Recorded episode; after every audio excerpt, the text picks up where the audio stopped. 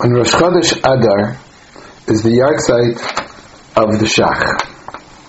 Although the Shach actually was nifter in Rosh Chodesh Adar Aleph, and we are now in Rosh Chodesh Adar Sheni, I thought it would still be appropriate to talk about the Shach, as we did speak about the Taz last month, and we mentioned that the Shach and the Taz were as it were, seemingly op- opponents who battled each other on the Talmudic field, but nevertheless, they showed tremendous respect and love for each other, and therefore it would be appropriate to learn the Shach as well as the Taz. The Shach was born in 1621 and learned by the Rebbe Reb Heschel of Krakow. Now, we also know that the father of the Shach was himself a great Gaon named Rav Meir. On the letters and the introduction of the Shach, he mentioned his father as Adoni Mori Verabi Hagon. So uh, the assumption is that his father was a great Gaon, but I know very little about him. The Rabbi Shabtai Kohen, the Shach, the son of Reb Meir, or the son of Hagon Reb Meir, moved with his Rebbe, Reb Heschel of Krakow, and learned with him, but he married in Vilna to a very rich family. His father-in-law was named Binyamin Zev Tiber, who was related to the Ramah. Some think that he was actually a son-in-law or a grandson-in-law of the Ramah, but we know that he was definitely related to the family of the Ramah, and the Shach occasionally quotes the Ramah as Chamizikni, my father-in-law, my elder father-in-law, as if my great grand, my grandfather-in-law. So perhaps the Shach's wife was really the granddaughter of the Ramah, but she certainly was related to him. His father-in-law, as a rich man, supported the Shach and told him to devote his time to learning, which he obviously did. He mentions about himself the hasmada, the dedication of learning day and night, and he was recognized by his peers, he was recognized by the community, and he became a dayan in Vilna. Now, when we remember that Vilna had this appellation of being known as Yerushalayim of Europe, as a town which was filled with Talmidei Chachamim, to think that the Shach was appointed Dayan is very interesting. But if we remember the age that the, the, the Shach in 1621 was born, in the year 1646, which means when he was only 25 years old, the Shach on Yoreh De'ah was published. The Shach is the classic commentator, along with the Taz, on the on Shulchan Aruch Yoreh De'ah. Till this day, the Smicha Bechinas consists of, among other things, of knowing Shulchan Aruch with Shach and Taz. It became automatic, Shach and Taz. A sefer that was written by a young man of 25 years old became a classic in the world of Torah in the introduction to the Sefer, which is printed in the standard Shulchan Aruch before Yoreh De'ah, this is the first Sefer that the Shach actually printed. He commented that he has other Sfarim already ready for preparation, or for printing. That means at the age, again, at the age of 25, not only did he write the Shach on Yoreh De'ah, but other Sfarim were printed. Apparently, some of them were printed posthumously. The same year, in 1646, the Shach printed. The Shach, the Taz came out more or less the same time. The Taz was older than the Shach, but his Sefer appeared also around that time. And then a sort of a battle went on between the Shach and the Taz. The Shach wrote a book called Nekudos HaKesef, which are comments and criticisms on the Taz. If we remember, the Taz is Zahav, And his answer was kesef, nekudot kesef. Perhaps he was showing modesty and saying that although I'm only kesef as opposed to zahav, nekudot kesef, nevertheless he found it proper to answer the Taz. The Taz then answered the Shach by writing a sefer that he added, appended to the Taz, which is called Daf Acharon, an append, appendant of a part that was appended to the his perush on the, Shulchan Aruch, and of course the Shach has a, again a rebuttal, and this went on, and but as I said in the introduction of the Shach to Yoreh De'ah in the second introduction, it, it describes the love and affection and respect that they definitely showed each other.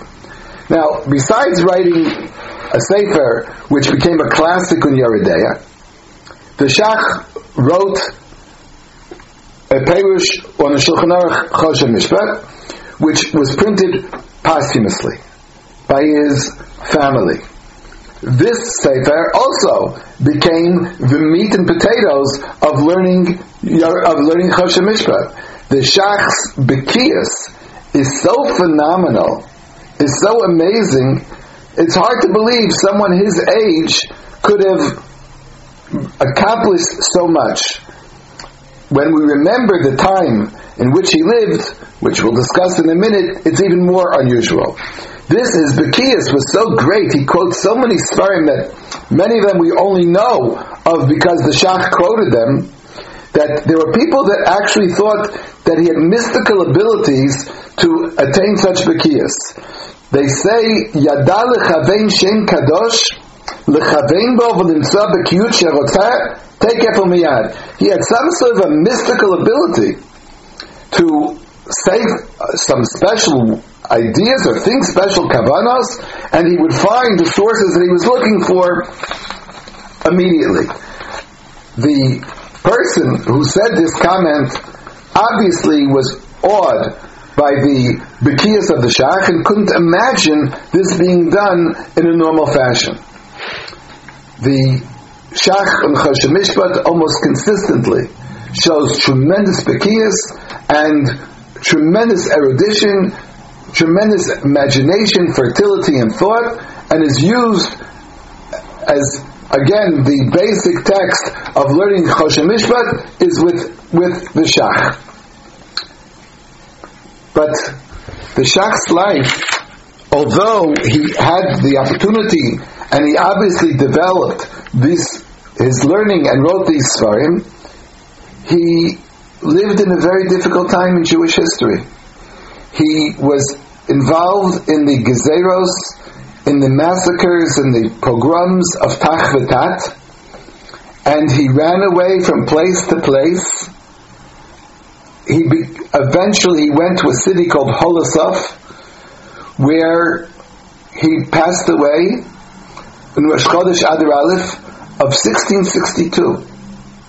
That means that this his whole life was only 41 years.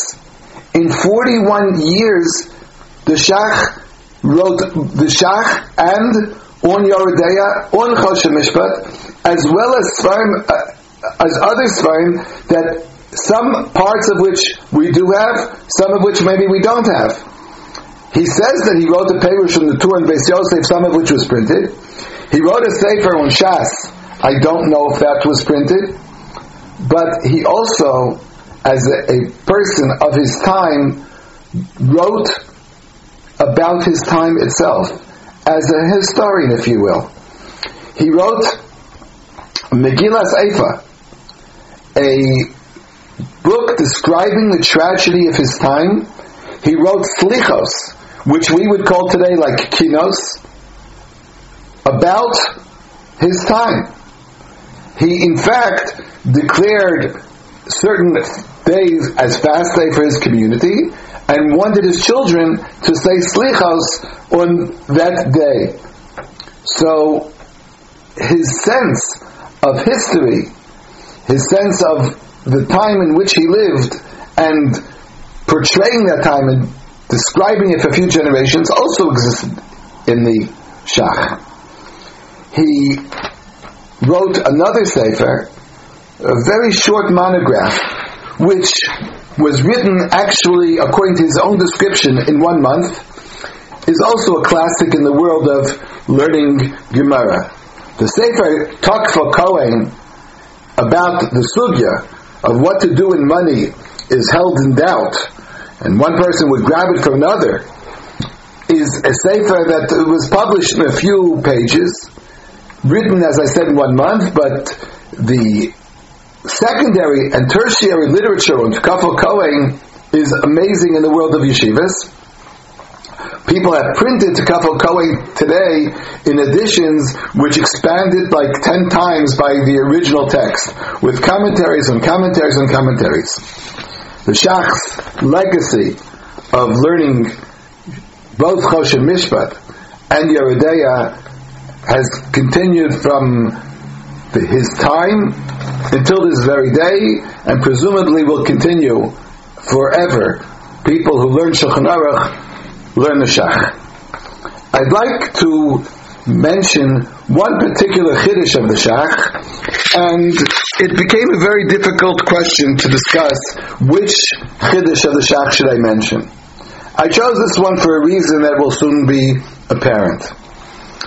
The Shulchan Aruch says in Yoreh De'ah, Simon Reishon base, that Pidyon Shvuyim is a great mitzvah. If a person, if a community decides to build a shul, so they nevertheless should take the money that was collected and use it to ransom someone.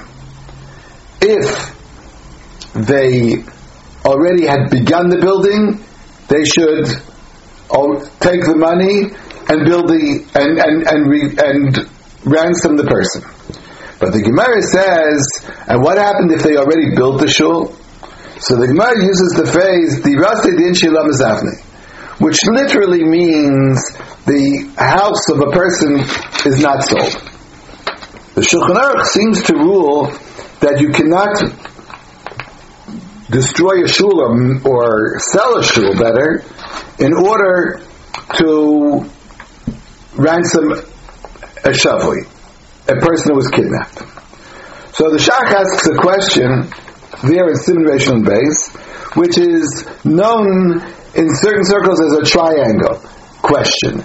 A is bigger than B, B is bigger than C, but nevertheless it seems that C is bigger than A, which seems like a logical impossibility. What's the cases here? We know that a Sefer Torah is holier than a shul. Kedusha Sefer Torah is more important than a shul. You're not allowed, so that's point A. Now, a Sefer Torah is allowed to be sold for Pidyon Shvuyim. So, since a shul is greater than a shul, and you're allowed to sell a Sefer Torah for a shul, then certainly you should be allowed to sell a shul for a Pidyon Shvuyim. And the Shulchan Aruch said, the Rasa, he quotes the Gemara, the Rasa din shilam We don't sell the building of the shul. So why is that true? So the Shach himself suggests an answer, and he said we made one basic mistake. When the Gemara said the Rasek the Inshi Lamazavne, it doesn't mean that you're not allowed to do it. It means it's not customary to do it, and therefore we don't have to anticipate such a situation. For the people that want to learn the Sugim Bava Basra about when you can uproot a shul, so that is the, in context of that Gemara, the Gemara says we don't have to take that into account. But the Shach says it doesn't mean that they're not allowed. They are allowed to sell a shul in order to do pidyon shvuyim. So therefore, the whole kasha is is not is based on a fallacy. You're allowed to sell a shul. You're even allowed to sell a sefer Torah, and a sefer Torah indeed is more holy than a shul. And if you can sell a, shul, a sefer Torah, you can certainly sell a shul. The Shach, though, and this is the reason I chose this particular Shach, quotes his father as Adoni Avi Mori Hagon. This is one of the indications that the father of the Shach himself was a big Talmud Chacham, and he said a very interesting idea. He said, when you sell a Sefer Torah, the assumption is the Sefer Torah will continue being a Sefer Torah. Whoever buys a Sefer Torah is not just buying uh, he's not just buying the parchment because he wants more parchment. He's buying a Sefer Torah because he wants a Sefer Torah. And that Sefer Torah will stay kadosh. It will retain its holiness. When people buy a shul, when you sell a shul, very often, unfortunately, we see in our world today, when you sell a shul, it's not that somebody else wants the shul to use as a shul. They want to destroy the shul. They want the plot. They want the land to build something else on. And of course, we know uh, many, many situations in Chutz La'aretz where they destroy the shul in order to build something else that is not appropriate for that particular spot, which had kedusha of Beis Haknesses. So the the answer of the father of the Shach was, a Sefer Torah is more important. And you're not allowed to lose the Kedusha of a Sefer Torah of a Shul, but the fact is that if you sell the Sefer Torah, you won't lose its Kedusha. The Kedusha will, will, will remain. On the other hand, although a shul has less kedusha than a sefer Torah, you should not sell the shul because that would mean a destruction of the kedusha of the shul, and that is certainly improper. We have given an example of the shach that when we say Torah from the Nifter, so we say. It's as if we're saying his Torah and his, he, we're bringing him back to life that he's speaking Torah to us.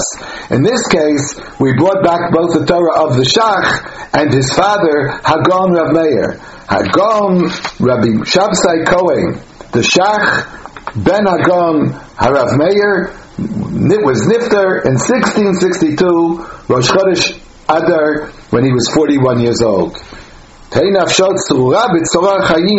Is certainly appropriate when we learn the Shach day in and day out, both in Choshen Mishpat and Yoreh De'ah.